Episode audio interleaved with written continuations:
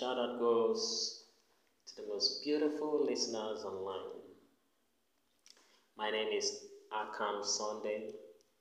This is my first podcast, and I'm here to inspire you to greatness, because you have the Midas touch, and I would like to have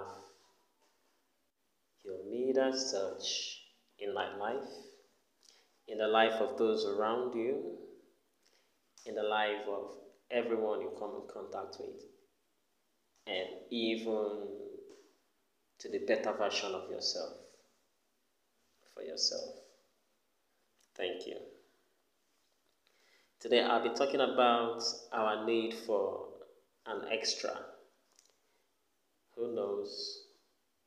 It could be an extra touch, an extra push, an extra attitude. You know, I made mention of this Midas touch. You know, it takes an extra to have a Midas touch. It takes an extra capacity for us to be more responsible to ourselves. That extra effort it takes is going to cost us, definitely. I can't deny it, you can't deny it, but we need that extra. Sometimes when we look at what it's going to cost us to put in that extra effort, we're like, we're just like, ah, let it then do till I have the capacity or the ability to climb higher. But climbing higher starts with your mind. Take for instance, as a child, we're all children. We had hopes and dreams of greatness. We had ambitions.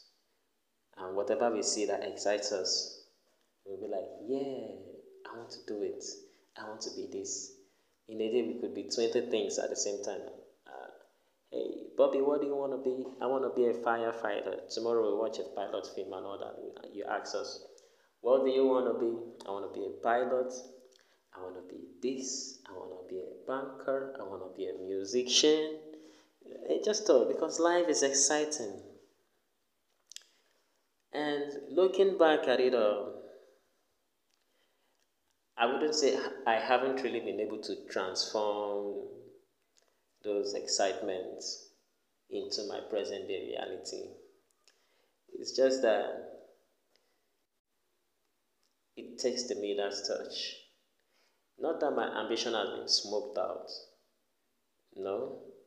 I just need a Midas touch so that I can finish strong. Somebody say extra. Yeah, that extra touch. That extra love. To have a positive disposition. That extra power. That extra perception it takes to see life naturally for what it truly is, is what I'm yearning for. That extra part on my back that brings in success into my mindset, even as a single, even as married people, even as workers, even as students, wherever we find ourselves. Today's world requires an extra to break away from mediocrity, to break away from the normal. If you want to be heard, if you don't want to depend on human uh, public display of affection or affirmation, okay? We must acknowledge our need for that extra. That extra dose would make us come out blameless. That extra hand that can turn the hands of time will make us fit, will make us who we are always wanted to be. I call that extra grace. And I would like you to join me with this one minute left to start affirming that the grace of God is working in your life.